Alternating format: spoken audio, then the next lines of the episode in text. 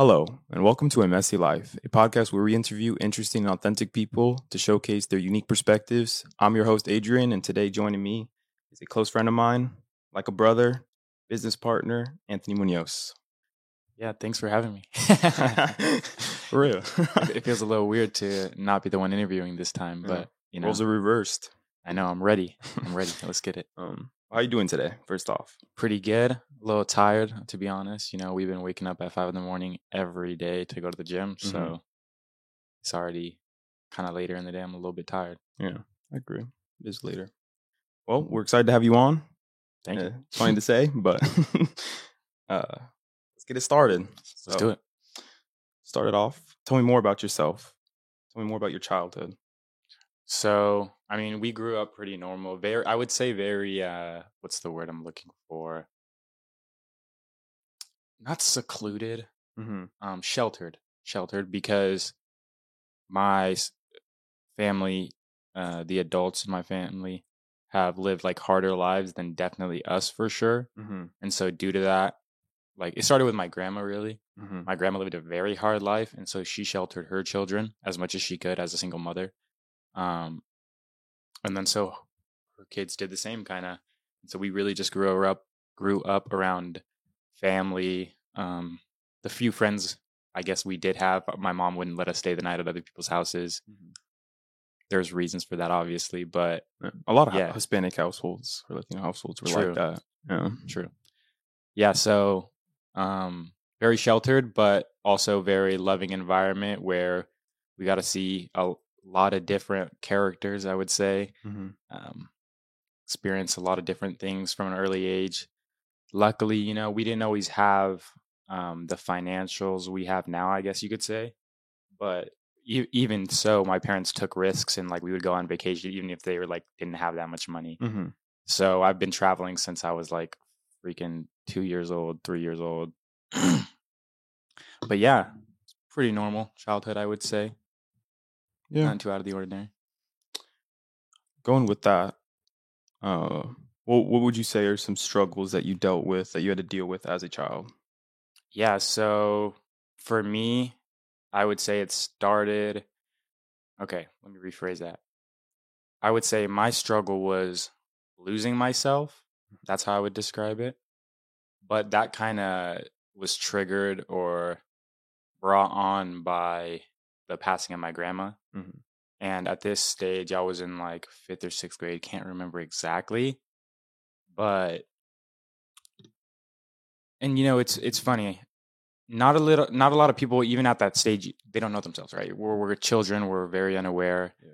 but subconsciously like i always knew who i was i always had certain desires i just moved a certain way and after my grandma passed away i talked about this i think in the podcast where i interviewed my mom but it felt like my i disconnected from myself my heart god my grandma a lot of these different things and in that i started becoming insecure uh, which is normal again for that age group because you're going from like being a kid young kid to being a teen so Yeah. that happens through a lot of people Yeah. but i felt like it made me more so than i would have been if i my grandma wouldn't have passed at that time Yeah. and alongside that, at the same time, I was going from like sixth to seventh, and I was going to a new school. And so I basically lost like all the friends that I had. And that fucked me up too a little bit. Yeah. Uh, not too bad, but it was just like new environment. So even more insecure, I guess you would say, than Mhm. than I would have been if I would have gone to where everybody else went. Yeah. Um, and so with that, insecurities kind of just kept like snowballing. Like I was doing more and more stuff that would make me more and more insecure. Mm-hmm. Eventually, that lasted kind of throughout like high school. Towards the later years of high school, I started becoming more self aware. And because I was a very oblivious child, like I'd be doing stuff and hurting people's feelings or being nice, and I'm not even like realizing it. I'm just doing me. Yeah. Uh, so yeah, I would say it, it was losing myself and not being connected to who I truly was, being inauthentic to myself. Um, yeah, that was really like the biggest struggle for me as a child. from that point on, though, it's been up. Yeah. Um especially like during that time, I feel like middle school age is already an awkward stage for us. For sure. And then to to have to just a new environment, like you said, you you went from being close with friends, your Mhm. elementary years, uh, being around people you always grew up with, and then all of a sudden, new school, new Mhm. environment. Now you got to deal with it all alone, especially in like an awkward stage where you're trying to figure out yourself out. and i got new friend groups coming in because, uh, well, I mean, in your case, way new friend groups coming in, Yeah. um, because you didn't know anyone really at that school then. Literally. Yeah. Uh, And I would to add on the kids that at the school, they'd been going to school there basically since like kindergarten. yeah. Uh, so they had grown up in that type of environment. And so Mhm. they were all, I would say, I would say that private school was probably harder than Evergreen was. I'm not Mhm. sure, obviously, because I didn't go to Evergreen Yeah. uh, or a public, that public middle school. hmm But that made me more insecure too, because then all these kids are like doing way better than me, like outperforming me. And I'm like, what the fuck? I feel like I'm like inadequate. Like I can't even catch up. Yeah. Eventually, through just struggle, I did catch up and like it was chill.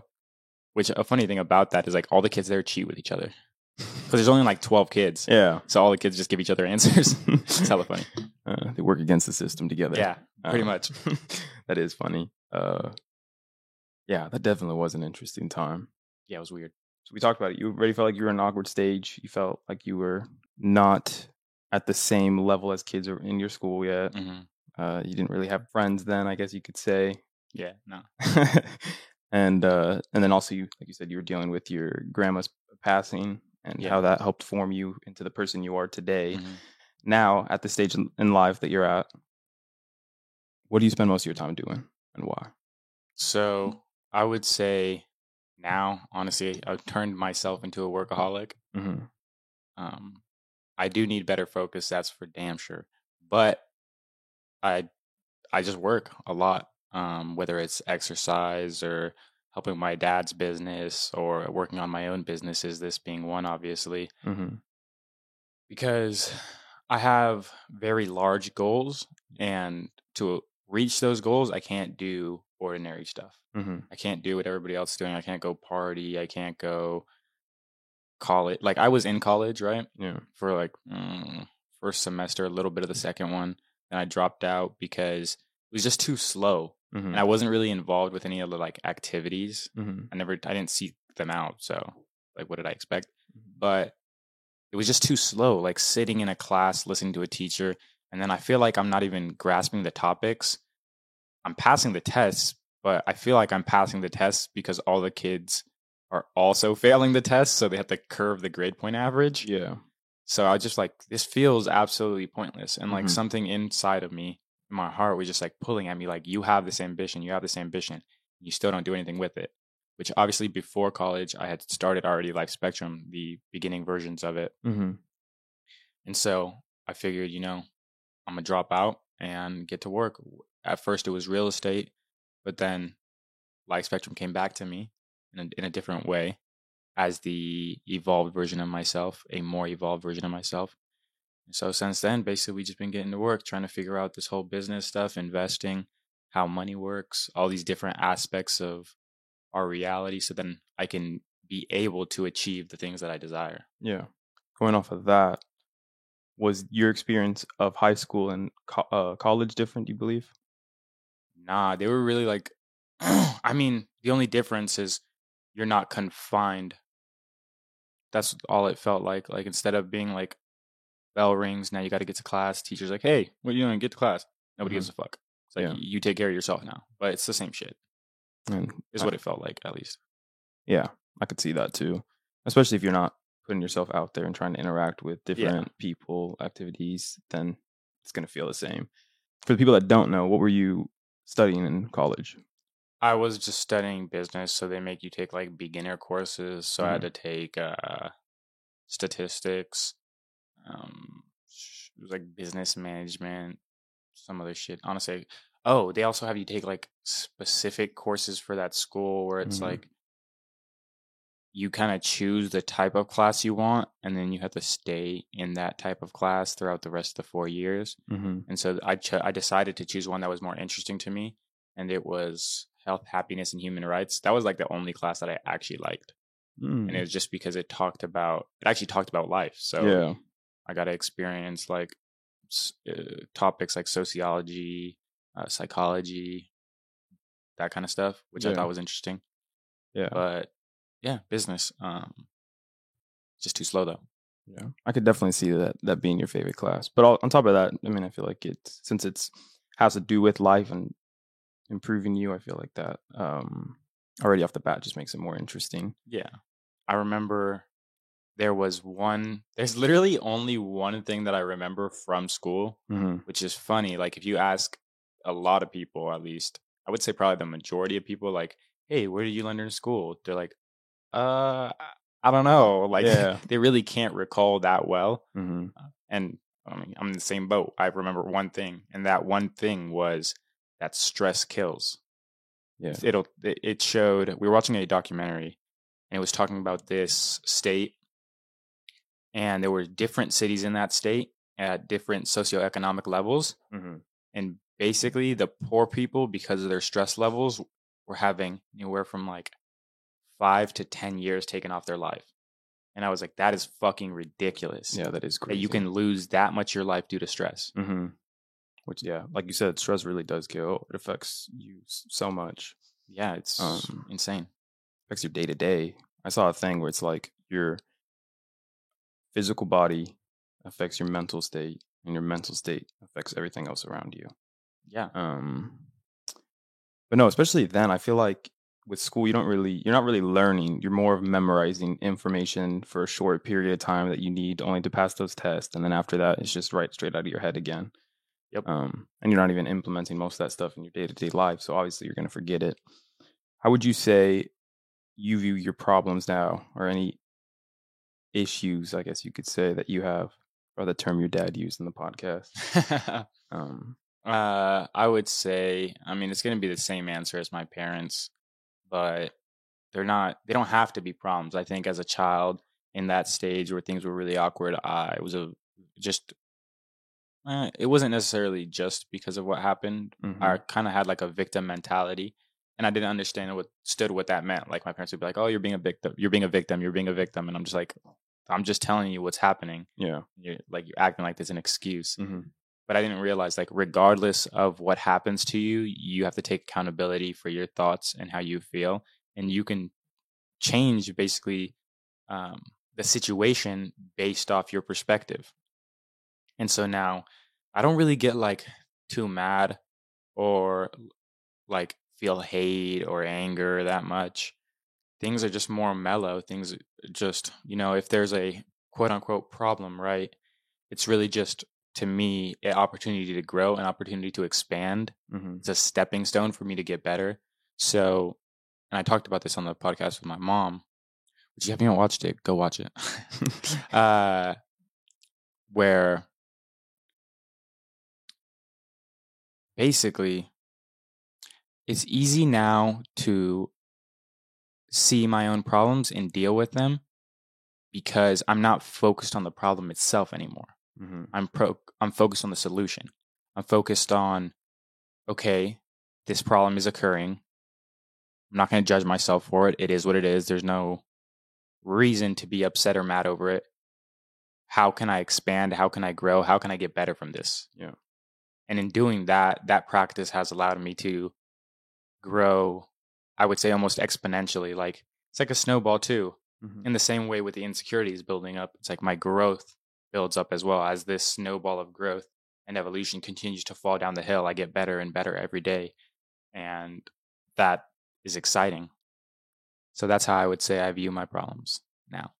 Yeah, that's a, that's actually a, a good way to view issue or problems, um, and something I was taught too. A good a good quote is don't find or don't make excuses, find solutions. exactly Yeah, so don't sums it up pretty nicely yeah don't hold yourself back and be in this victim mindset and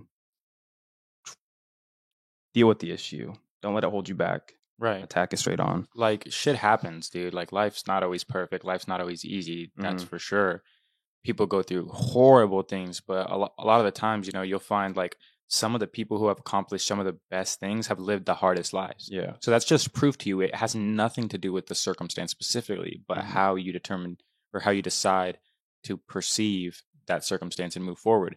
And I don't know why you would decide to perceive something in a negative way. Like if it doesn't benefit you, why believe in it? Mm-hmm. Because it's not going to help you. Yeah. It's your life. Don't you want to like improve or if you feel things are aren't good? Mm-hmm. So yeah, I don't know.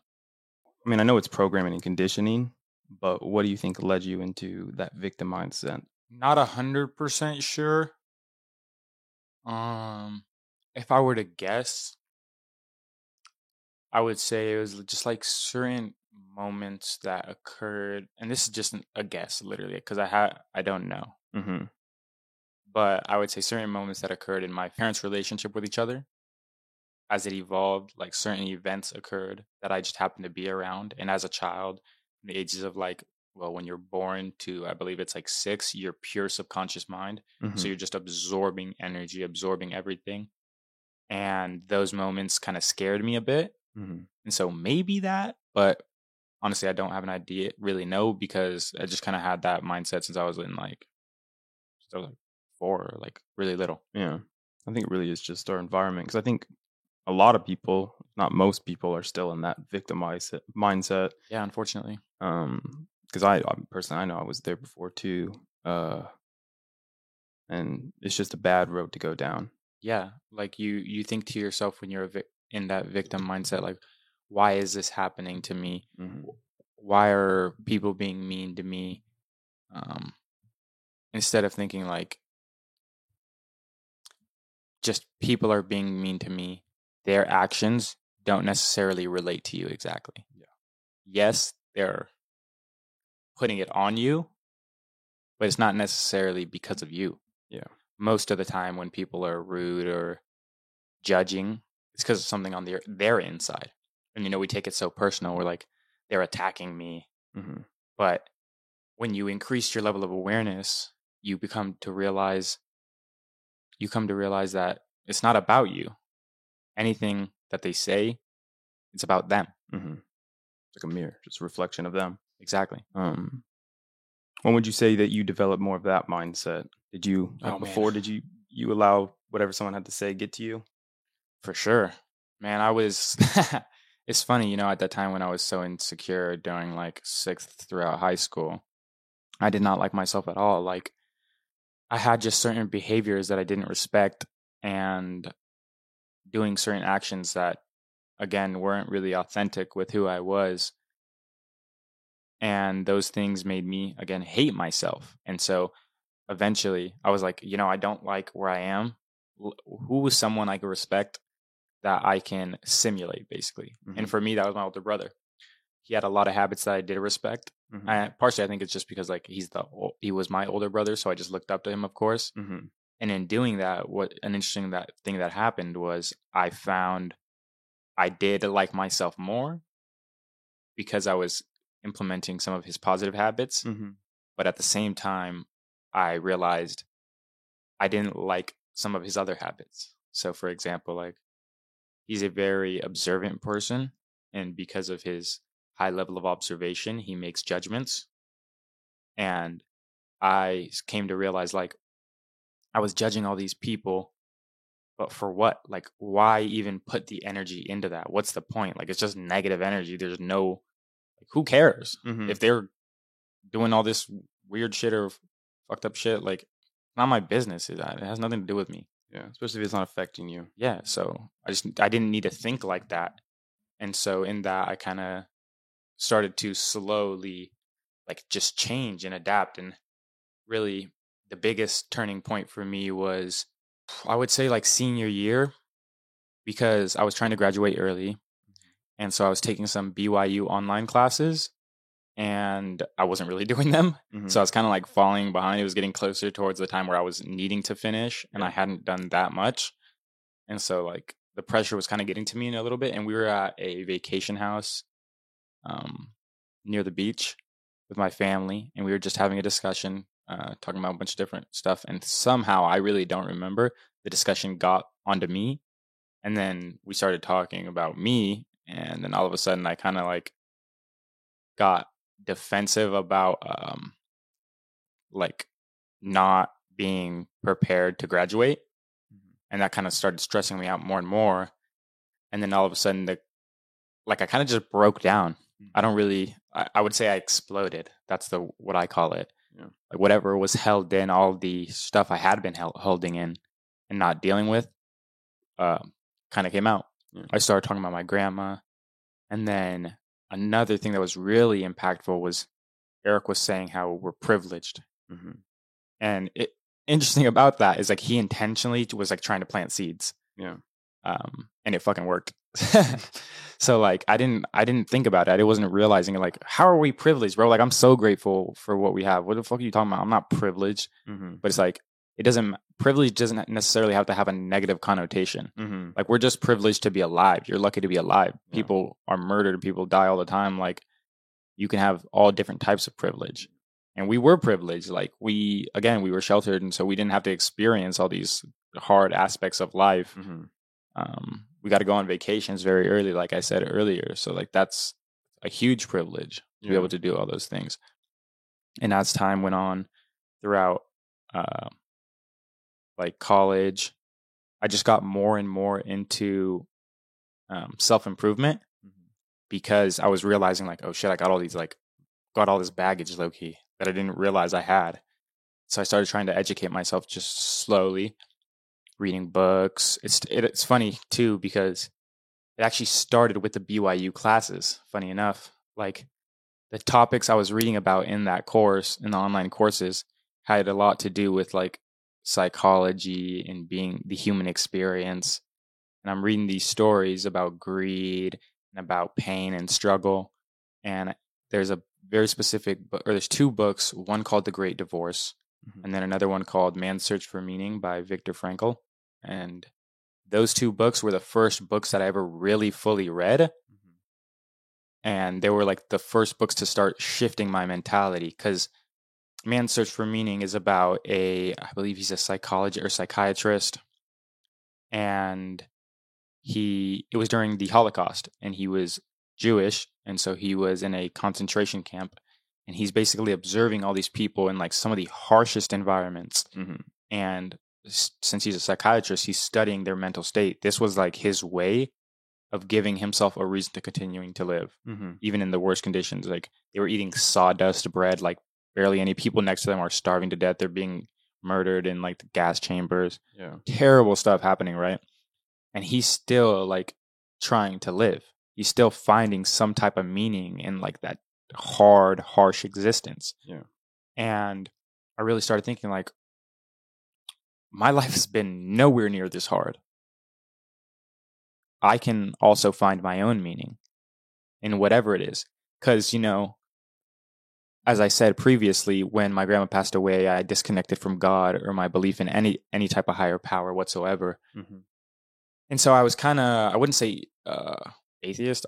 I would say i was like agnostic i just didn't believe in anything and i didn't know what there was um i used to make jokes a lot about god like i'd be like oh fuck this shit like who cares it's not like god's real Mhm. my, my parents would get pissed at me at the time but like i was just like it doesn't matter Yeah. because that's what i thought Mhm. um, but you know, time moved on, time moved forward, and I just continued to slowly grow, read more books, watch more videos, started studying about psychology, and all this information just started kind of expanding my mind.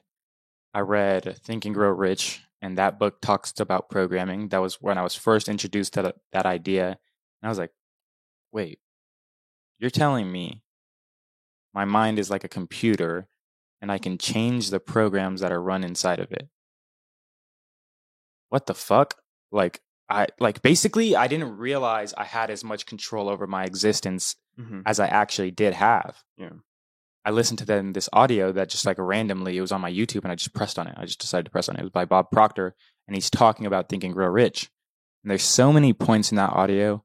I've listened to it. I don't. Know, I can't even tell you how many times. So many times because one of the things he says in it is the repetition of the right information is key. That's one of the most important things you should take away from this talk because your um environment, what you are consuming through your senses, is what programs you. And so I was like, okay, well, I'm just gonna keep listening to this audio. And I kept listening to it, kept listening to it. After like six months of listening to this audio, my mindset shifted.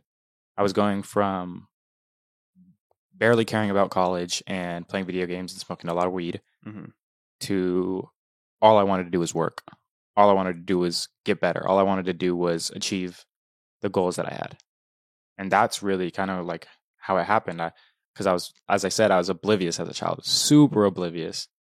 Even in high school, I think it was funny. There's this girl who once told me, she's like, you know, a lot of girls like you, right? And I'm like, what? No. Like, she's like, she's like, yeah, we talk about you. And I'm like, what? The, like, what? Like, I I would, had no idea. She's like, you're super oblivious. I'm like, I don't know what the fuck's happening. Nobody's Yeah. telling me shit. I'm just like living, and Yeah. and I, especially at that time, I was like I said, I was insecure, so I Yeah. didn't even know what's going on. But yeah, um, and so since then, you know, it's continued journey, continually expanding, and it's just faster and faster, and become more aware.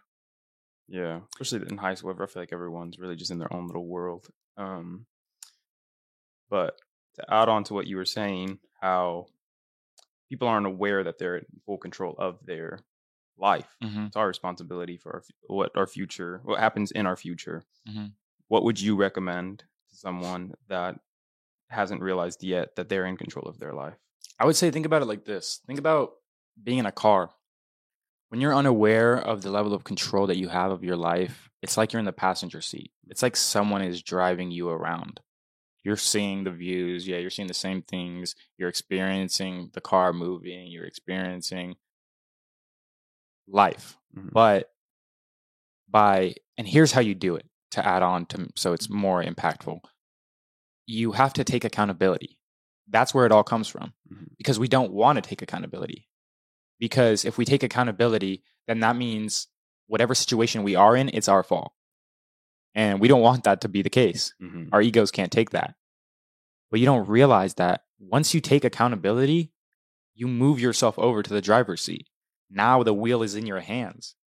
So it doesn't matter where you currently are because now you can change lanes. Mhm. Now you can go somewhere else. You're in control. You can move yourself now. Um, That's what I would say. that just makes me think of too is like when someone starts when people i mean i guess sw- switching up quote unquote when Right. you have your friend group and people are like oh why'd you switch up you're switching up on us Mm-hmm. i view that as no i didn't switch up i'm bettering myself improving myself Right. and trying to become a new i mean i guess a new character i'm adding on to Mhm. myself so when i didn't switch up i'm just doing what everyone should be doing and always improving being in a constant state of growth Right. Yeah. You know, people always use that. I think it's really just a way for them to trap you in staying the same, Mhm. staying just like them. Yeah. Because when you really think about it, aren't we supposed to change? Mhm. Like, we get older. Imagine if we got older and I stayed at acting as a child. Like, no, nobody does that. yeah You're always changing. So how can how can someone not, in a way, switch up? hmm Like we're always changing we're always growing either for the positive hmm or hopefully not but negative. oftentimes in a negative direction And to to close up what we were talking about, we talked about struggles and issues, which made me think of um we've talked about this before, but how God will send you these little puzzle pieces. So these little pieces in your life, these scenarios to help you move forward through your life. So um if God or if you ask to be strong, God's gonna give you hard times. He's not Mhm. gonna just you know, bless you and now you're just a strong person. You didn't have to go through any hardships. You don't know what it is to be strong you ask for wisdom, God's gonna give you or God's gonna give you problems to solve. So people need to understand that uh or just be more aware that it's those what you're asking for might not always be you might not perceive it as wait, not where I was gonna go. You gotta be aware that or about like certain uh scenarios that you go through or certain issues, quote unquote problems that you're that are coming your way and see what God's trying to tell you right why why is this happening to Mhm. you um not to cut you off but like i like the last thing you just said the question mhm, you know why is this happening to me why is god giving me this experience mhm, why what is this trying to teach me? You know, I think oftentimes people don't ask enough questions, and especially they don't right ask the right questions. Yeah. Because when you do ask those questions, it allows you to shift your mindset. Because if you're if you're just always wondering why, why, why, instead of trying to take something from it, Mm-hmm. instead of trying to say, what is this trying to teach me? What can I gain from this? Mm-hmm. Then you're just gonna keep staying in that victim mentality of why, why, why. Yeah. But when you start to ask those questions, you start to peel back layers. Mm-hmm. And by peeling back layers, you start to gain understanding. And through understanding, then you start to have those realizations where you're actually able to put those puzzle pieces together. Oh, I had this experience so that I could learn this. You know, it it it's all about perspective. Mm-hmm. H- how do you want to look at things? What do you want to take from them? Right? Like something bad could happen and you could again be a victim and just take it uh this happened to me it's their fault they shouldn't have done this they shouldn't have treated me that way or you could say oh i was treated this way okay i now know i have now learned i don't want to be treated this way and i don't want to treat people that way Mm-hmm.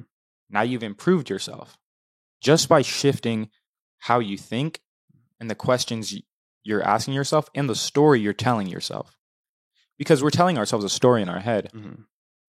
you know, we have these idea who we think ourselves to be, and we solidify that. Oh, I'm Antony. I lived this experience. Oh, I'm Antony who was insecure. Oh, I'm Antony who who hurt this person. But you don't have to be. You could. I mean, it sounds a little crazy, but you, and delusional. But you could literally just say, "Nope, that's not me. Mhm. Not anymore."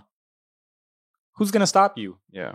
you know and, and oftentimes people may try to stop you but they don't realize they're stopping you they're like bringing up your past right Mm-hmm.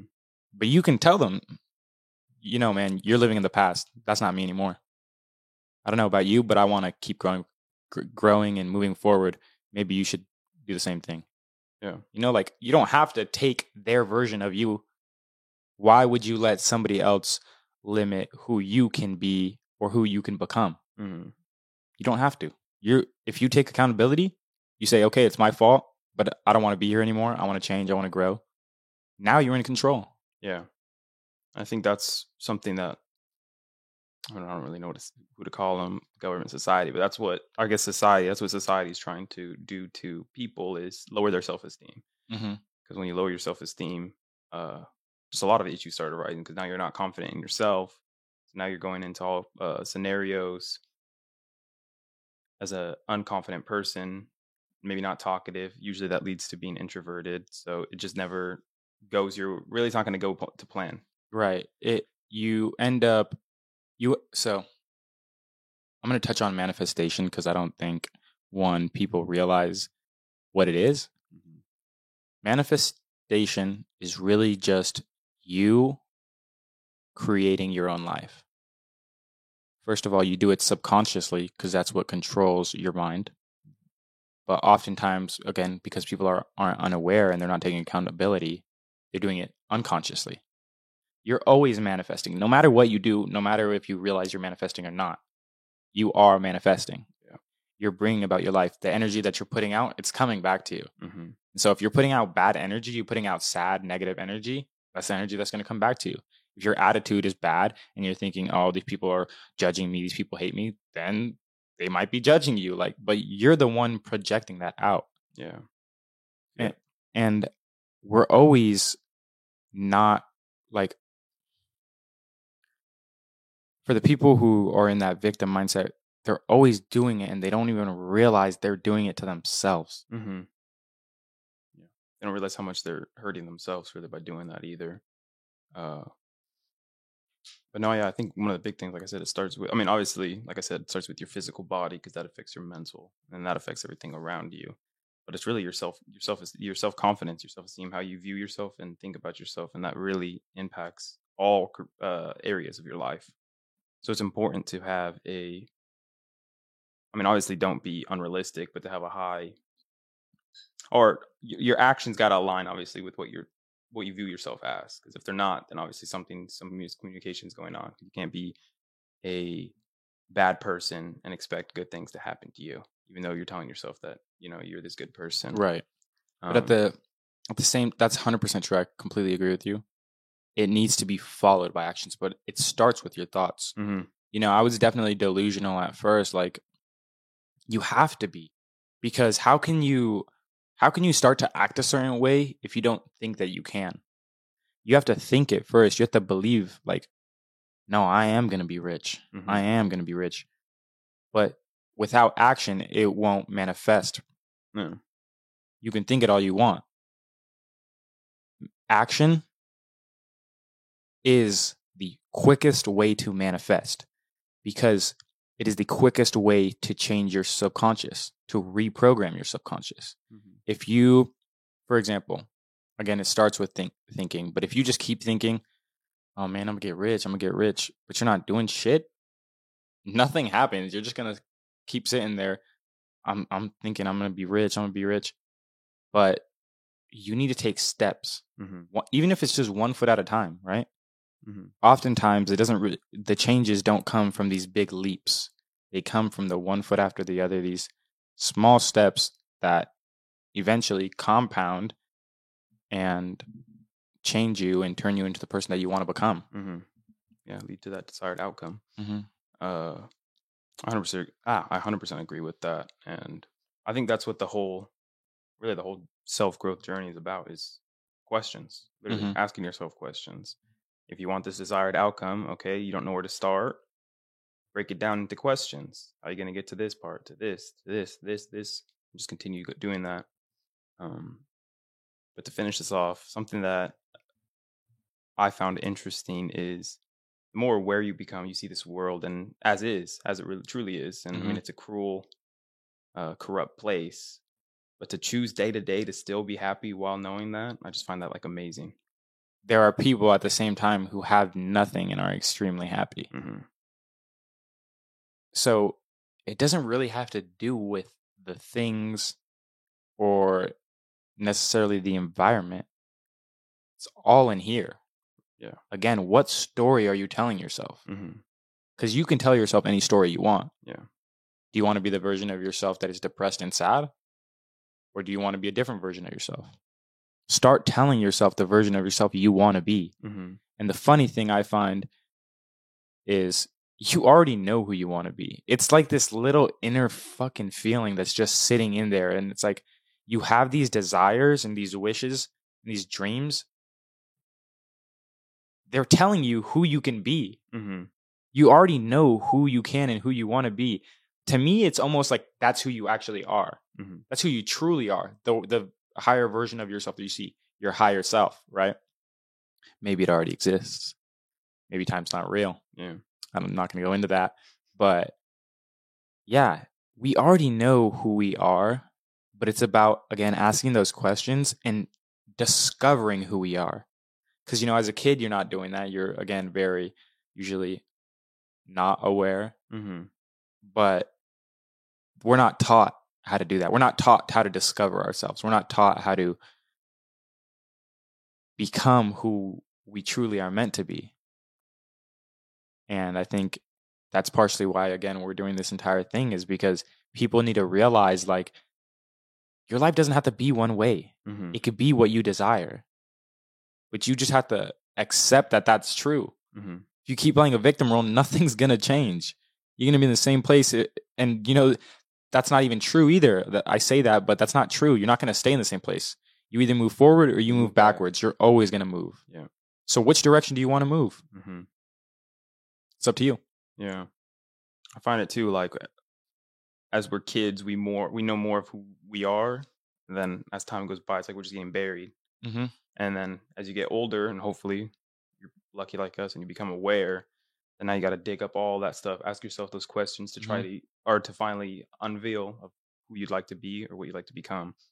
Yeah, it's like building. It's that has like building a relationship with yourself. hmm Because think about building a relationship with someone else. You don't know them. Yeah. You don't know what they've been through. You don't know their past experiences. You talk and you have a conversation. You ask them questions. Oh, how was your day? Oh, why did this happen? Oh, how did you how did you become the person you are today? Right? You start to understand each other. Yeah. You need to understand yourself first. You can't understand anybody or even love anybody until you love yourself first. At least not truly. Like You can say it's love. It's usually just attachment, though. Yeah. It's- And attachment is because you're afraid. Yeah. I agree. That's something I struggled with too. Would you say that's something that you struggled with? What exactly? Uh, not like with yourself, not knowing yourself, not Oh, uh, 100 loving percent. I mean, I mean, like I said, I was oblivious child. I was Mhm. being me at the time, and but I didn't know what that meant. Mhm. I didn't know I was already lit. Like, like I didn't know I was that guy. yeah. I was him, but I You didn't know. Yeah. And then I lost him, and then I had to be like, "What the fuck? Yeah. I was him. I am him." yeah. And then I slowly had to shift into that. Yeah. And I had to, because again, I said, like I said, during the early stages of high school, I hated myself. I literally would tell myself in my head, I don't like who you are. I don't like the person you become. Mhm. And I had to work hard to love myself Yeah. because, you know, again, it takes action. We talked about confidence, but you only really get confidence by gaining competence. Mhm. And you only become competent through taking action, failing, and practicing and getting better. Mhm. So, yeah, definitely. Um, but I would say with the, or my question too would be towards uh, relationships. Would you find yourself trying to? Uh, I mean, I guess you said answered that trying to love others before you loved yourself. I was trying to put the love that I didn't have in myself into others, Mm-hmm. but that never works. Yeah. Ever. Hundred percent. It may it may be a temporary experience and it might feel good in the moment, but You'll eventually pass. Yeah.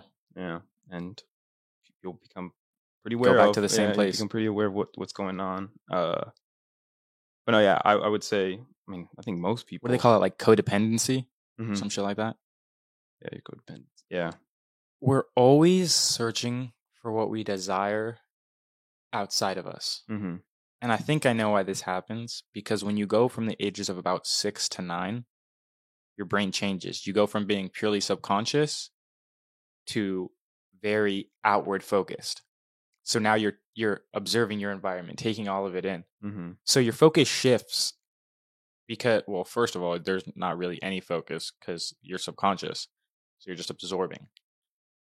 And then it shifts to focusing on the their exterior. Mm-hmm. And then so now you're in this weird stage where you're a child going into being a teen and then a young adult and you're heavily focused on your exterior. Mm-hmm. And I think this is kind of where like that victim kind of stage gets built in cuz now you're th- you're thinking these things are happening to me Mm-hmm. instead of realizing that you're taking a part in the creation of those things right so that i think that that's kind of where that comes from and we end up trying to again look for everything we desire outside of ourselves but it's all inside of ourselves. Again you can be in a lambo but you can still be crying. Mm-hmm. i like to use robin williams because i think he was very he was a great artist. Like he was amazing actor super funny Yeah. and still unhappy unfortunately took his own life right? Yeah. so it, it has nothing to do with anything outside of yourself. All of it is in here inside of you you have the answers. You can look for advice you can look for ways to learn and you probably should. But the thing is nobody's going to have the answers for you because we're all unique we're all different we all have different contexts and how in the experiences that we've had since birth up until whenever. So you have the answers for you but you're not going to find those answers until you start shoveling yourself out of that ground that pit that you dug yourself into and start asking yourself those questions Yeah. Uh, I think it was Lao Tzu, like Lao Tzu said, but if not, it was a philosopher, Chinese philosopher, I believe. lao tzu Yeah, that everything outside of your physical body is just a benefit to your life. Mhm. And that's really how you should go about your day to day. If you have family, friends, clothes, a, a- roof over your head, food to eat, all that's plus. Mhm. But I also was going to say is it's like a little exercise I feel like I just came up with in my head, but act as if you're dating yourself. What you would normally do when you're dating someone, you're asking them questions, trying to understand them. We should be doing that to ourselves, asking ourselves those questions, trying to understand ourselves. It's like you've talked about, and we both struggled with this. Uh, trying to love someone without loving yourself first. It's just never going to go right. mm-hmm. Um, so I think that's just a good exercise for people to practice. Ask yourself questions that you would ask someone else. Get to know yourself. and not even not not only just that hmm the action too Oh yeah. imagine how you would feel if you started treating yourself like the way you loved somebody the person you claim to love right Mhm. imagine if you started taking yourself out on dates Mhm. imagine if you started getting yourself good food Mhm. imagine if you started giving yourself good advice Mhm. imagine if you started being empathetic towards yourself Mhm. but they people don't do it Yeah. people don't do that they think honestly i just don't really think that they're thinking Yeah. Well, they're looking for this. I feel like this short term uh, pleasure, dopamine, Yeah. where you get in this relationship. It's this short term love, and then as time goes by, things are going to unveil themselves. And if you're struggling with loving yourself, then like I said, it's not going to go according to plan. You got to start there and pursue that long term vision. So work on yourself to get to that place. Yeah, I agree Um, but moving on to your future, what would it, or if you, if you could label the next stage of your life, or what would you n- label the next stage of your life? the come up Come up? and what would be the reasoning behind that? you know it's been a it's been a journey of self-development and i feel like i'm reaching a point where my development is at such a stage where i don't the work that i do on myself is no longer the focus Mm-hmm. yeah i'm always growing i'm always getting better but that's not i'm not focused on my past. So, okay let me take a step back real quick. I think oftentimes you need to reflect and it's not that you need to get stuck on your past because that's definitely what, not what you should do Mm-hmm. but it's good to reflect and understand why things have got to where they are. Mm-hmm. so it's like it's like me looking back and being like oh i was a victim. I see that now. Because when you do that you start to understand your story Mm-hmm. you start to understand one the experiences that you've had and two the separation of that and the story you told yourself Mhm. and then through the growth you start to try to tell yourself a new story i'm at the point now where i don't think about the past anymore the new story is being built every single day Mm-hmm. and you know i i think every day things get better. Not i think i know for a fact every day things get better. It's it's so weird like the other day you know we we went and bought a hookah just for no reason like Mm-hmm.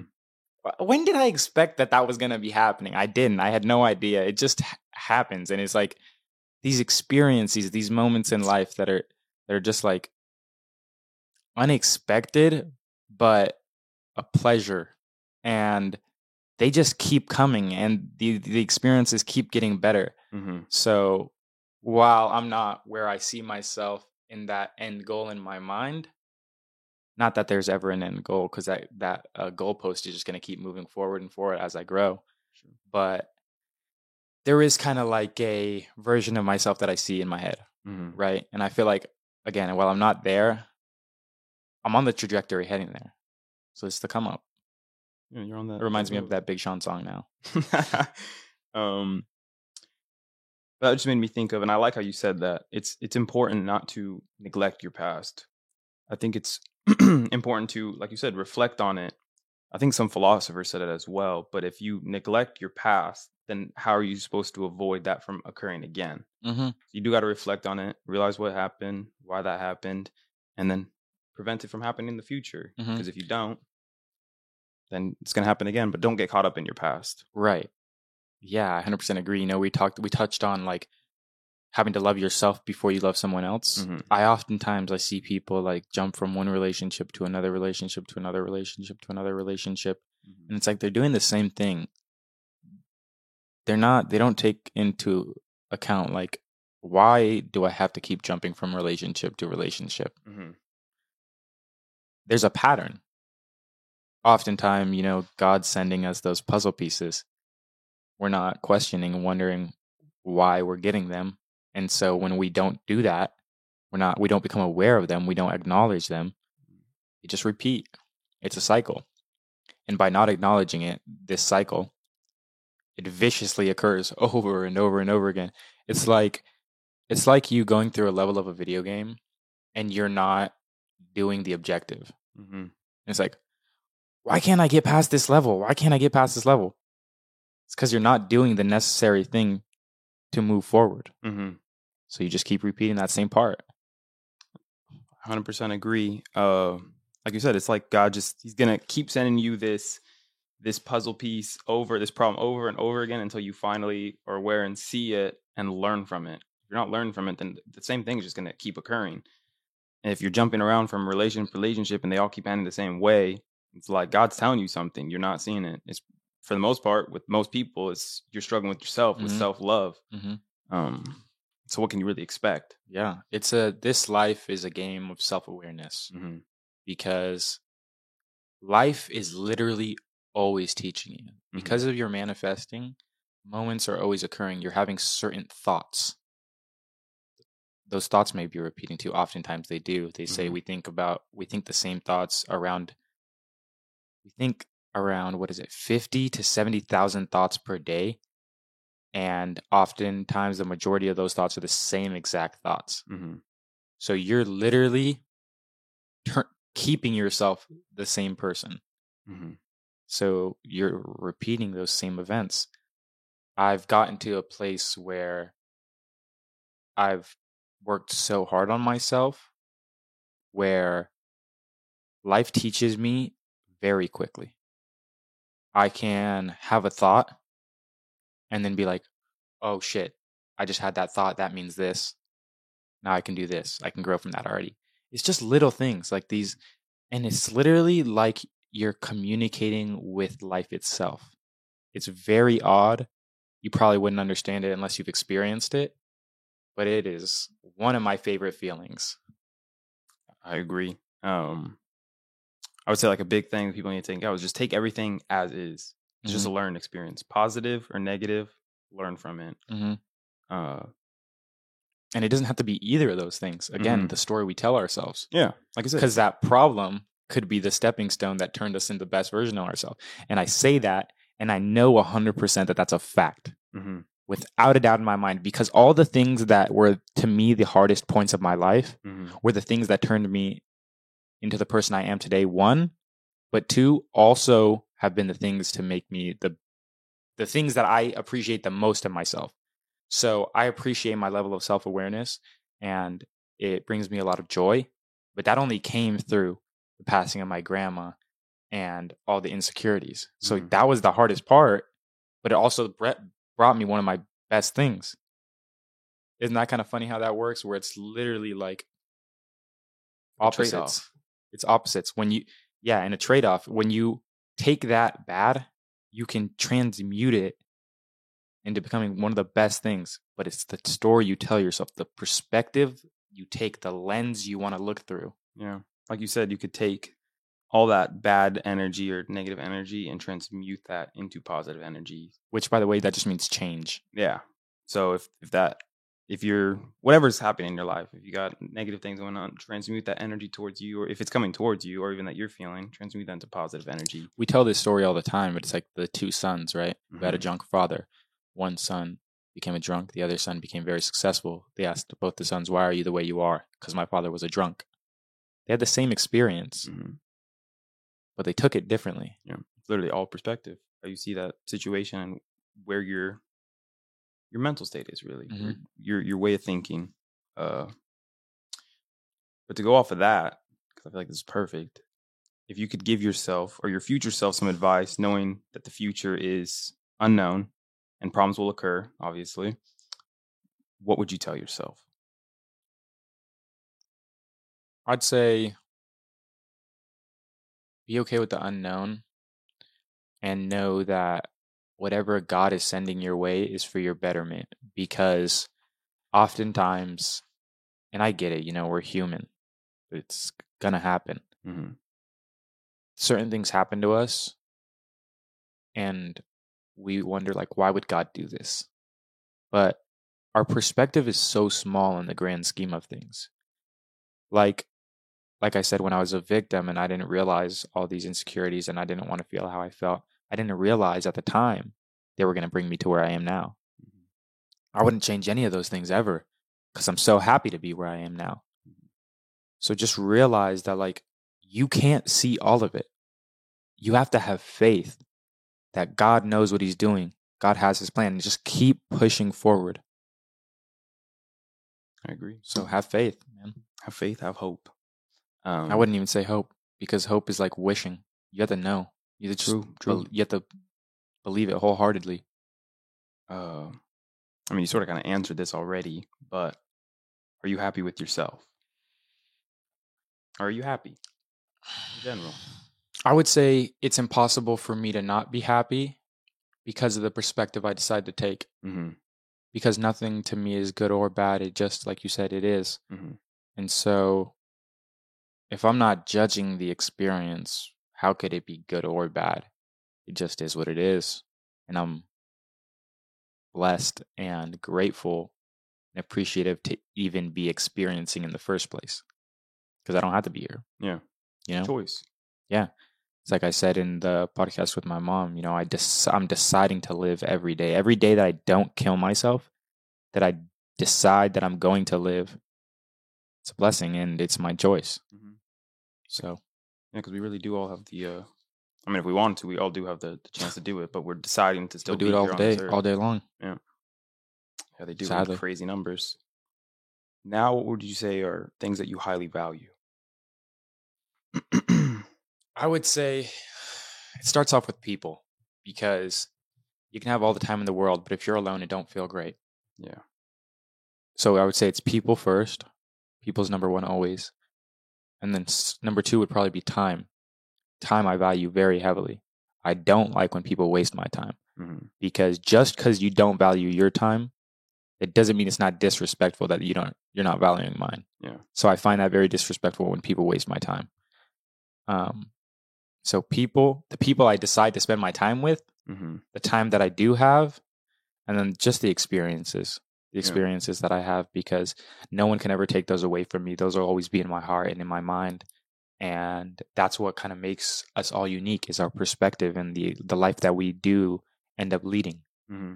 I agree because once you're at your deathbed, you're looking back at your life. You're not going to be looking at all these materialistic things. You're going to be looking Can't at take them with you. yeah. You're going to be looking at your experience, your life experience. If you actually truly lived, the people you were with, the things you got to see, the experiences you got to make. At the end of the day, that's all that's really going to matter. None of these, like we say, materialistic things that most people get caught up in. hmm And you know, like I like those things too. Don't get me wrong.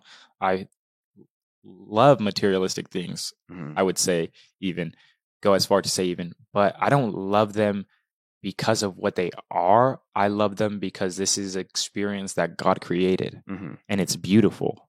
And so I I like pretty things. I like fast, nice cars. I like Mhm. I won't say, but I like a lot of things. Yeah. Uh, but that's not where the depth is. The depth comes from those questions that in understanding ourselves. And when you Mhm. start to understand yourselves, you start to understand others and the world, like you were saying. And I think oftentimes because people don't ask themselves those questions, they end up living somewhat of a shallow existence. Yeah. And, you know, I posted this thing on my story. I'm always very cryptic, but like I was like, what depth of experience have you really lived? I've felt, and I know it goes so much, so much deeper, but I felt so much emotion, love, I would say, in my short time living.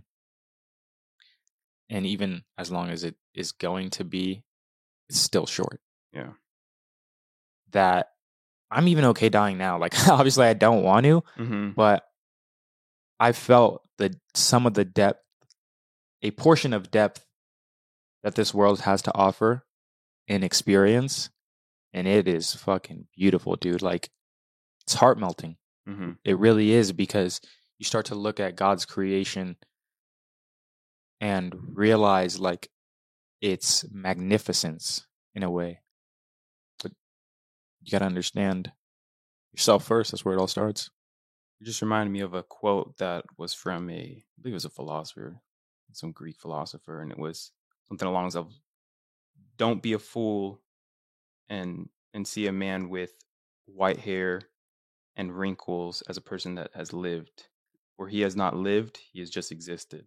I think that's how most people are. Like they haven't really lived; they've just been existing in this world. And a lot of people sadly die without fully living. Only having existed. yeah, only existed in this world. Um, and it's a sad truth that people should ask themselves: Have I actually lived, or have I just been existing? Mm-hmm. And I mean, for me, for up until this whole journey, I felt like I was just existing. Same. Yeah, and finally, It's you, you. You're existing when you're in that passenger seat. mhm, Then you take accountability and you start living. yeah, And it's you. You never want to go back once you start living. you can't go back. There's no way. Yeah. Uh, what would you say? What are things that bring you joy? this, I would say, communicating with interesting people, Mhm. people I love, people I think are have something that they can share. Um, so communicating is really one that I enjoy a lot. Um, creative expression. There, I think like that's a huge part of life is just expressing, Mhm, getting all the whatever it is, all the energy that you have inside out mhm. positive or negative, low key, but getting it out, expressing yourself. Um, can you repeat the question real quick? What things bring you joy? Okay. Uh, so I said, what was the first one? Uh, you were saying this. Okay, communicating. Mhm. Um, what was the second one? Damn, you know. You say the second one? I thought you were just Yeah. elaborating on the first one. Oh no, I said creative expression. Oh, oh yeah, yeah. Those thi- things bring me joy. Driving really fast. yeah. Um, allegedly, that. Yeah. allegedly, fast vehicles. It could be a motorcycle. It could be a car. I I think it has to do with focus. The level of focus that I achieve because of the fact that when run one mistake and you can kill yourself. It could all be over. It could all be over. hmm Uh, that brings me joy. Oddly enough, it's kind of weird, but it does. Like I feel so alive when I'm just tapped in driving. Um, the people I'm with, of course. hmm Uh, so much things, honestly. Like I have so many different interests. It's kind of hard to name just like Yeah. some, but business. yeah. I, I actually I wouldn't even necessarily say it's business. I would say it's more like strategizing, hmm strategizing, and then doing hard things and accomplishing goals because you feel real good when things are hard hmm and you make them good. Yeah. Make them better. Yeah. Uh, what would you say? What would you say uh, made you want to help others? that day that I started questioning what was my purpose of living, uh, like I said in the podcast, I was literally taking a shower and I was thinking about Jesus and I was thinking about how, whether he's real or not, how he was willing to stand on his beliefs so firmly hmm that he would be being tortured and eventually murdered and still believe what he believed. And I Mm. thought, you know, am I do I can I do that? Can I do I believe in whatever whatever it is that I do believe at the moment hmm so much that I'm willing to die for it? And I thought, no, not not yet, not now. hmm And then I was like, what do I believe? Why am I living? Yeah. and I started thinking, you know, this life again, it's not it's not just about yourself. Oftentimes, it actually has like very little to do with you, hmm but the effect that you have on others. And I started realizing like I was able to change my own mind. And I went from a place that I didn't like to a place that I'm liking more and more every day. There are people who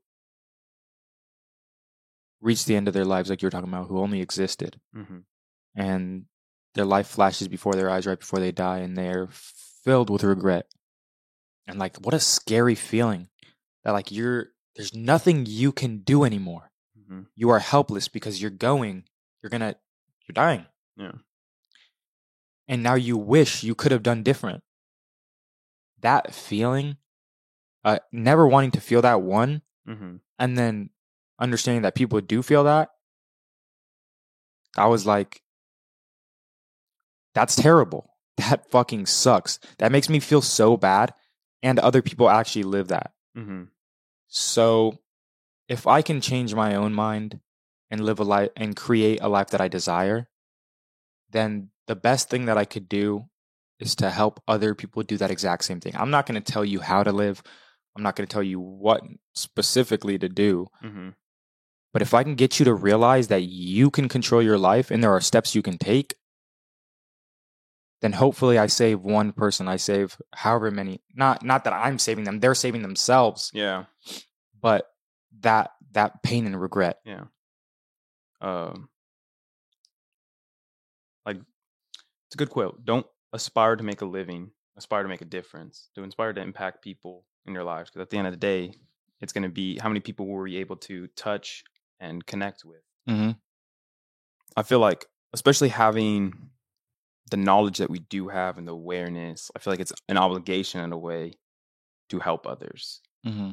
Um, because a lot of people by society have been so programmed in a negative way too. To to be able to es- escape that, at least mentally for now, I feel like it's it's our it's our duty in a way to to help others realize that, to become aware of that, that we they really are in control of their life, Mm-hmm. Um, and it, our future is solely up to us. It's our responsibility. Yeah. How our life plans out is all on us. No one Mhm. else. It's just us. And I think like sometimes I get really hard on myself when I'm not working as hard as I can hmm because I'm I think to myself like, yo, you're being so fucking selfish right now. Like it's not even a it's not even about you getting better or you making this money from the business, but like think about the people that you can help by doing what you're aiming to do. hmm And you're gonna be so selfish that you're not gonna that you're gonna basically like let those people not have you're not gonna fulfill your mission basically. Hmm you're not going to help people who need it more than you. Because they're it's weird but talked to a couple people just through social media talk about like very hard things in their own lives and the information that i've given I'm, i give out there helping them. And the fact that like you said it's a duty like if and if i'm not doing that then i just feel terrible because i know how important it is. Hmm so when i'm not focused on that I, it does it doesn't feel good because like you said it's a responsibility it's a it's a duty hmm And we talked about we're we're God's soldiers. He sent us down to to help others. Um, but to add on to that, if you're really just chasing the money, for the most part, it's not going to go your way. You actually have to, especially if you have a business. Your it's all whole about goal- service Yeah, it's about service. It's providing for others. What can you provide for someone? What's this? Yeah, what, what can you provide for someone? If you're actually providing something valuable to them, then the money will come. Everything will come to you. You Mhm. just got to make sure that your service that you're doing is actually valuable to your customers, your clients, whoever Right. it is. and that's something that i find so beautiful about business in general Mm-hmm. It's like it's about this mutual exchange. Whether it's they give you a thousand dollars and you solve this problem for them, Mm-hmm. but it's like it's almost like a, a good friendship or a marriage, a good marriage. It's this good exchange, and it just it when it's done right, it feels great. Yeah, I agree. It it does feel great. Um, going off of that, what would you say is the purpose of Lyfe Spectrum? Again, you know, it's it's to prevent those people that I think about. Like I don't know anybody personally, Mm-hmm. but that I just imagine. It's about preventing as many of those people as possible, and hopefully, in doing so, creating a life or a world where people do not just exist, Mm-hmm. but they really live, man. Because I think I get this vision like, what would the world look like if everybody was truly living? Mm-hmm. I think it would be a very different place. There are so much pain, sadness, and struggling in this world. What if we were all living and kind of had this perspective that every moment in life is a blessing, Mm-hmm. even the quote unquote hard ones? What would it look like? I don't know. You imagine. Know, I got my imagination of what it looks like, but and it's crazy too because so many people, I don't know the actual stati- statistic for it, but I would say ninety something percent of people are just existing. They're not even fully living. Um, and that's just the problem. yeah, it's kind of scary. Yeah, your end goal should be living, just living your life, enjoying everything. Yeah, it's like without awareness, you're almost not really living. hmm Yeah, for real. Yeah, if you're not yeah. aware, then you can't really truly live. Yeah, Uh, maybe that's just because we are only awareness. Maybe. There you go. I, there I go again, being cryptic. Can't help it. Um, now I'm going to transition into some questions that the community decided to ask you and would like to know. Mhm. Um, first being, what's the best advice for people younger than you? I would say it's control what you consume, and and before you do that, think about your future a little bit. Mm-hmm. Just like and it doesn't have to be too much but just think like what kind of person do i want to be what kind of life do i want to live Mm-hmm. and then control what you consume in such a way that the things that you desire will come about because really that's all there is to it Mm-hmm. and if you can know that as soon as possible then whatever it is that you can dire, desire will also come faster mm-hmm. That's that's a good Like- piece of advice. We're young now Mm-hmm. And dude, the next fucking 30 years are going to get in more and more insane. Mhm. Like I can I know it. Especially based off of just what we're doing now. So imagine if someone starts at like 13 or like even younger. Like pff, they got fucking 70, 80 years of fucking hopefully greatness. Yeah. Yeah. I agree. Especially then though, it's it is hard to I feel like as we're younger, especially in high school, I felt the same way too. You feel like you have all this time in the world. Oh, I'm not gonna do that yet. I can do that later. Like like when it comes to especially self improvement, like oh, I got time. I can wait. I don't have to really focus on that yet. Mm-hmm. Um, but I, like it comes like we said with awareness. The sooner you start uh, bettering yourself, the sooner everything around you starts getting better. Um, The the sooner you start living, the more life you have to live. Exactly. Uh, especially knowing too that the period of where like it's our prime years really isn't that long, or just existing doing things. It was like 21 Savage. Did you see Yeah. that video? It's like tw- I think he said like twenty ish years. Yeah. um, which isn't too far off. I mean, you don't really have too long to to be doing those those things because, like you said, most of it you you got your childhood. From there, you're you're still after that you're trying to learn about yourself, understand yourself more, and after that you're doing whatever your career side is, and then now you're old after that. Uh, Yeah. So what would you what would, okay first what is the Matrix for people that don't know? Or would you say is a Matrix? So, man, this can be explained in very different ways. You know, I think about it on different levels. I'm not like a lot of people are just just think about the matrix as like the system that we live in, which by Mhm. the way, matrix just means system. So, all, I'm gonna like try to touch on all the different ways that I understand what the matrix is. hmm in the same way with life and with ourselves, there are layers. The matrix is the same. There are layers to the matrix. So I would say, like, just basic level matrix is the system that we live in, the system that is created around us. Whether that's the laws, our financial system, how our society is cultivated, the things that we believe to be culture, all these different aspects are different parts within our physical societal matrix. But that's just one matrix. There are multiple matrices.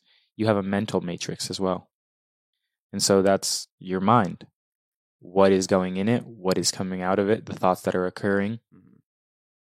Then there's a spiritual matrix as well. It's like your heart and soul it's more it's more emotional feeling and understanding that. So it's like the combination of these different matrices and understanding how to maneuver them.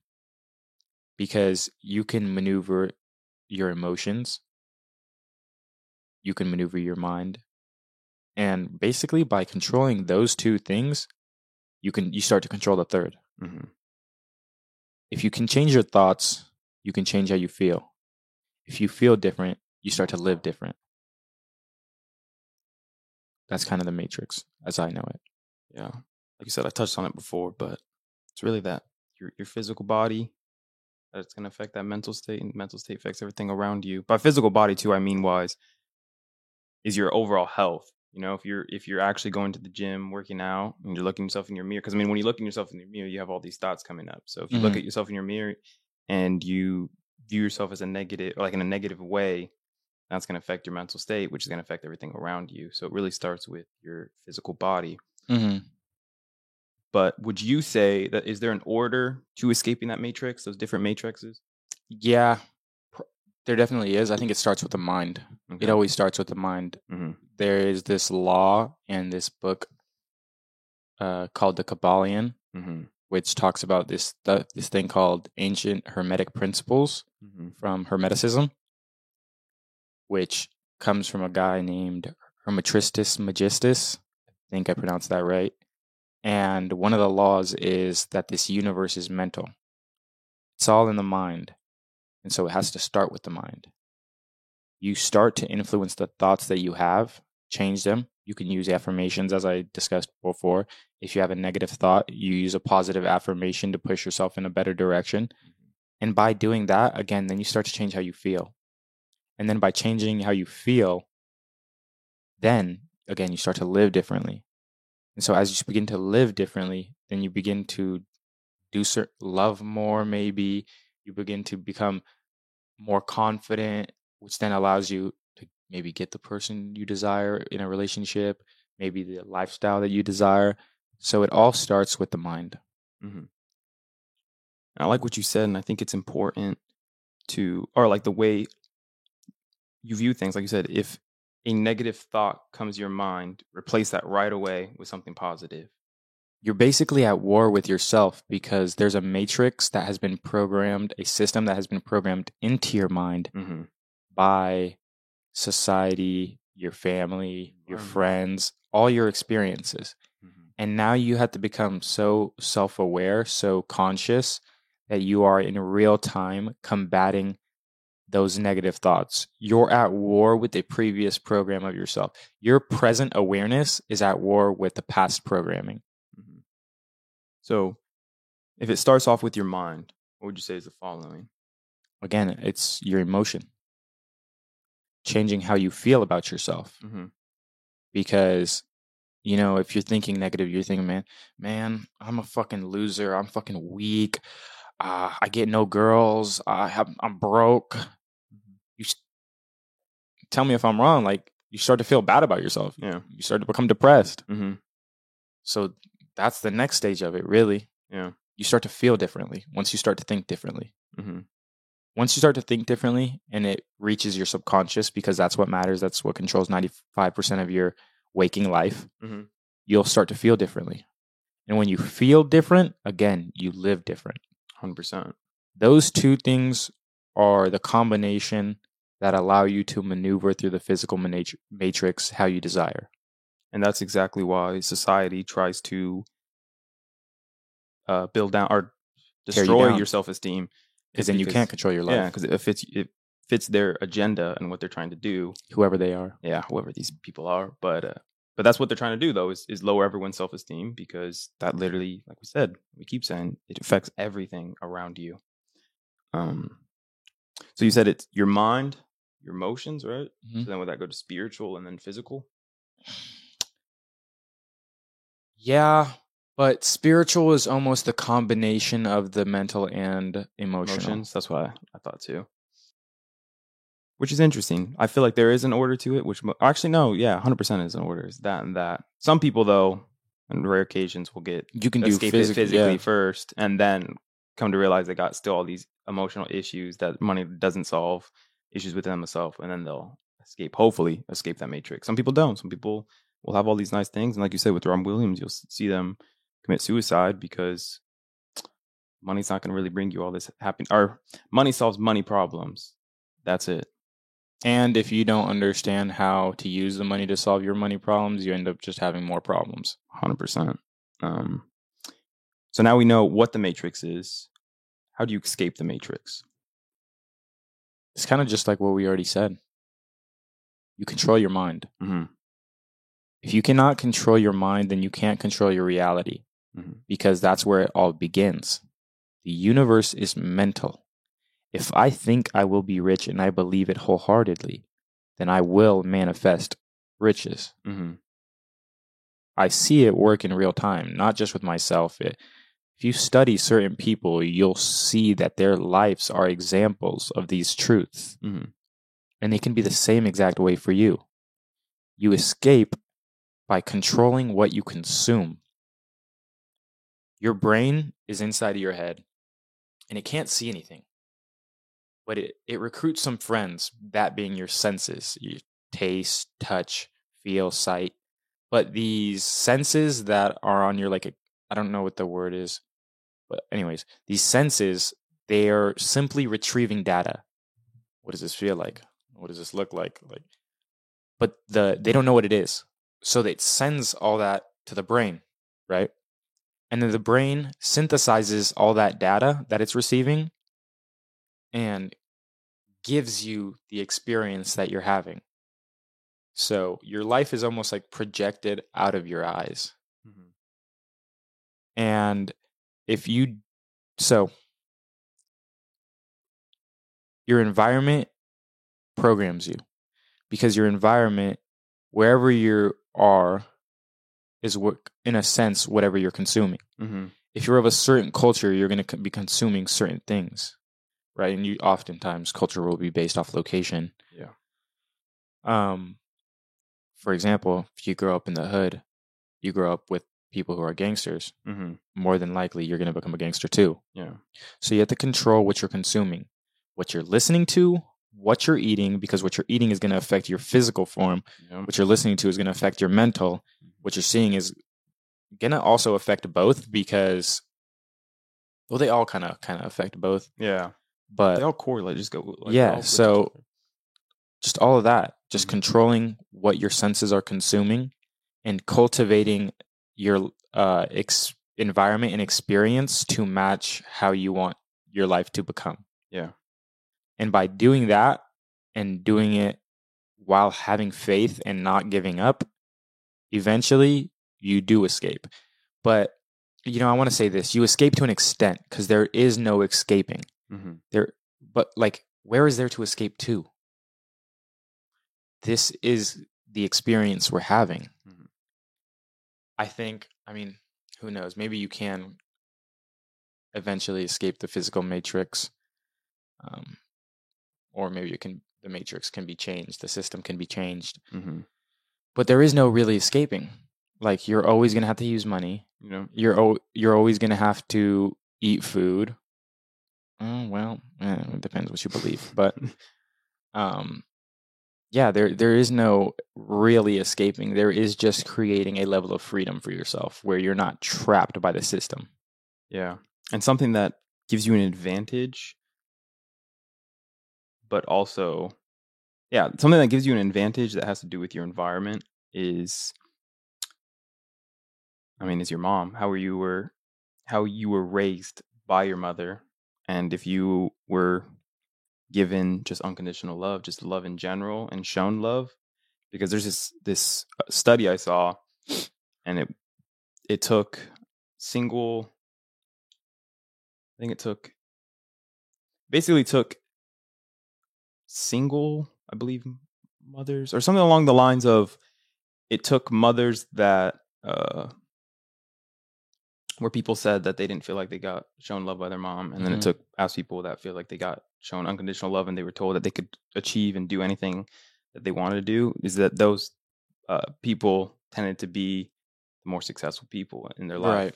and happy overall um, So it is crazy that something like that gives you an advantage over other people. In this life, when you're a child, it is not your responsibility to program yourself.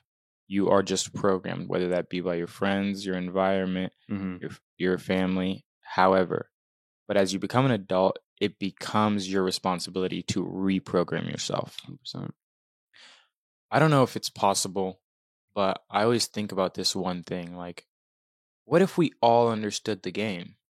What if we didn't have to go back and do reprogramming? Mm-hmm. What if we understood the game to such a high level, everybody, that you could parent in such a way that you programmed what you desired into them Mm-hmm. without them having to do reprogramming? I think to an extent there will always be some form of reprogramming just because we're all different, you know? But like what if you could minimize it? Mm-hmm. What if you could minimize the amount of reprogramming you have to do? I feel like I've reprogrammed myself and I haven't had to change. I've had to change a lot, but not to the extent of someone who maybe has done things that they really regret. yeah. And I really, maybe I'm gonna get like flack for saying this. I don't think people know how to parent. Not that I claim to know how to parent either. Yeah. I've never had children, but how can you be like an effective parent if you don't understand programming? Mm-hmm. Because then you're letting like my children are not having technology until they're adults. Mm-hmm. like that may seem crazy, but it's not happening because as their parent, I am not going to let other people, society at large, have the greatest effect on my children's programming. Mm-hmm. I will be the one to do that. That is my responsibility as a parent to control the things that they consume so that by the time that they can make the decisions for themselves, they're in such a good place that I don't have to worry for them. Yeah. Um. Most of these kids are honestly not even raised by their parents, they're raised by society. Yeah. Especially with technology, they're just raised by their freaking phone, iPad, whatever it might be as Yeah. a kid. Um. But like you said, like during those young ages, we're really just a sponge. We're absorbing everything around us. So if you're if you yourself are not happy with what you are, then obviously you're reflecting that onto your child, and you're not going to be raising them how. I mean, there's no, I guess, correct way, but how ideally they should be raised. How You ideally want them to be. Yeah, raised. because Yeah. they should be in this loving environment and being told that they can really do whatever they want. You should be able, you should set them up so when they like you said when they're able to get to make that choice for themselves, they see all the benefits from from whatever or from what you've been I guess teaching them, showing them. And then Mhm. at that point they're able to decide if they'd like to continue down that or do whatever it is that they want to do. But hopefully at that point they're like, okay, I'm going to continue growing. Yeah, and I don't think people really fathom. I well, first of all, I don't think people even take this type of information into account. One, because they're not taught about it. I don't blame people. Mm-hmm. And two, I don't think they understand to the level that it occurs. Yeah. I believe that you know the programming of your child comes before they're even conceived. mm-hmm. Everything is vibration. Everything is vibes. And depending on the state uh, that you're in, the person that you're going to be having children with is in. Mm-hmm. That is from the moment of conception. Again, beforehand, even yeah. because uh, trauma is generational. Mm-hmm. From the moment they're conceived to whenever in life, they are just absorbing all that energy, all of it, literally like a fucking sponge. Yeah. And it could just be you not feeling good that day. But you not, and I'm not saying you can't not feel good because it's again, life's not always easy. And we're human But yeah, and we're human. We're not perfect by this, any stretch of it. But if you can be more conscious of that, you can have a greater effect. Imagine if like one day you're not feeling good, you come home, you so now you start having an argument with your wife. mm-hmm. Unbeknownst to you, your kid is now absorbing all that energy. That's gonna have an effect where whether you reg- realize it or not. Mm-hmm. And so if you can realize that, become a little bit more level headed, have a conversation versus an argument, it's going to make a difference. Hundred percent. Like you said, I can understand, and I don't blame people for the way they raise a child because they, I mean, they were basically set up already from start to fail by society. Um, because I mean, they don't want us to, like you said, they're trying to lower your self esteem, so they don't want you to raise a good kid because then it's gonna go against their agenda. Um, shoot, I don't even know how to transition into this. But the following question I would ask is, what do you believe is the purpose of life? These are the community questions, right? Yep. I don't know if it can ever really be known. Mm-hmm. It's all speculation because thoughts are limiting. Yeah. When I use a word, that word is a symbol. Mm-hmm. Actually, technically, that word is a symbol that is a combination of symbols, that being letters. And when you use those symbols, they simply refer to things. But a reference of something never fully encapsulates what that thing is. Mm-hmm. Like I say, Carlos or you're Adrian. You're labeled as Adrian, but that doesn't describe everything about you. are, Yeah. It's like the, it's like a tree, right? Like you could say tree, and so you understand a tree to a certain extent in your head. You maybe know the definition of a tree, but who knows if there's another aspect of that tree? Because we can't see like you know the color spectrum, right? Yeah. We only see certain colors. Who knows if there's more color to that tree, but we just can't perceive it. Mm-hmm. So by labeling it, you limit it. Mm-hmm. We're constantly labeling and limiting, limiting our reality. So no matter the words I use, it'll never fully encapsulate the experience we're having. Mm-hmm. Um, so to some extent, does it really matter? Like whatever you want to label life's purpose as. Mm-hmm. To me, though, I, I've what I do is I look at patterns, and I've noticed a couple patterns in life, and I would say these are almost like the drivers, but to me, the per it, it's a paradox, but the purpose of life is life itself. Yep. You think about like when you aim to manifest something intentionally and you think about it so hard, you dream about it, you vision, envision it, you work for it, and then eventually you get it, right? I feel like God, whoever created this, whatever created this, Mm-hmm. kind of works in the same way as above, so below. From the smallest scale to the biggest scale, the things are all almost the same. Mm-hmm. So I think like God is manifesting this reality in a sense. And so for us to be his manifestation, his crea- his creation, the purpose of it was it in itself. Mm-hmm. It's like what you want to manifest a certain lifestyle. Why do you want to manifest that lifestyle? To have that lifestyle. Yeah. So I kind of think of it like that. But the drivers I feel like that I've seen in life are experience because we're all experiencing something. Yeah. Everything is experiencing something, Mm-hmm. even if it's a plant. Um, evolution, you could say growth as well. Just things are always changing, Mm-hmm. Right? Technology is a lot different than it was before. Caveman times, they just had like sticks and shit. And now Right. you have fucking skyscrapers. Like things are always growing, evolving. and a freaking phone technology that A computer in my has, hand. It has literally knowledge to every answer you could possibly think of. Sorry. Good.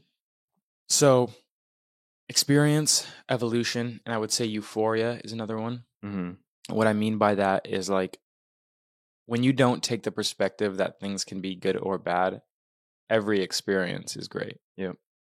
So, whether you decide to perceive it good or bad, in my eyes, to God, all of this experience is a beautiful experience. Mm-hmm. So it's all euphoric. So that's kind of the third one. There's a fourth one. What is it? So I said experience, evolution, euphoria. Oh man, I can't remember. Forgetting it off the top of my head. That's all good. Well, if that comes back to you, just let me know. But I think I find it interesting too. Like it's like you said, it's a paradox. The purpose of life, life itself, Mm-hmm. and going back to what we were saying earlier, it's really just to to live, to not be, not to just exist, to actually live your life, experience things, spend it with people you want to spend it with, be around, like you said, yeah, be around people you want to be around, experience things you want to experience, see things you want to see. This really is all there is to life. And I feel like that's what God really wanted was just us to truly live, not Mhm. just exist, live.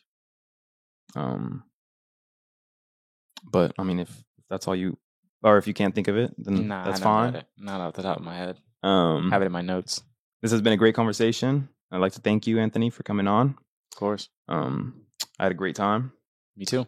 Um, and for the audience out there that don't know you or don't know where to find you, uh, let them know where they can reach you out, find you at. So uh, my Insta is Antony F Munoz. Antony being A N T O N Y F M U N O Z. Mm-hmm. But that's just my personal.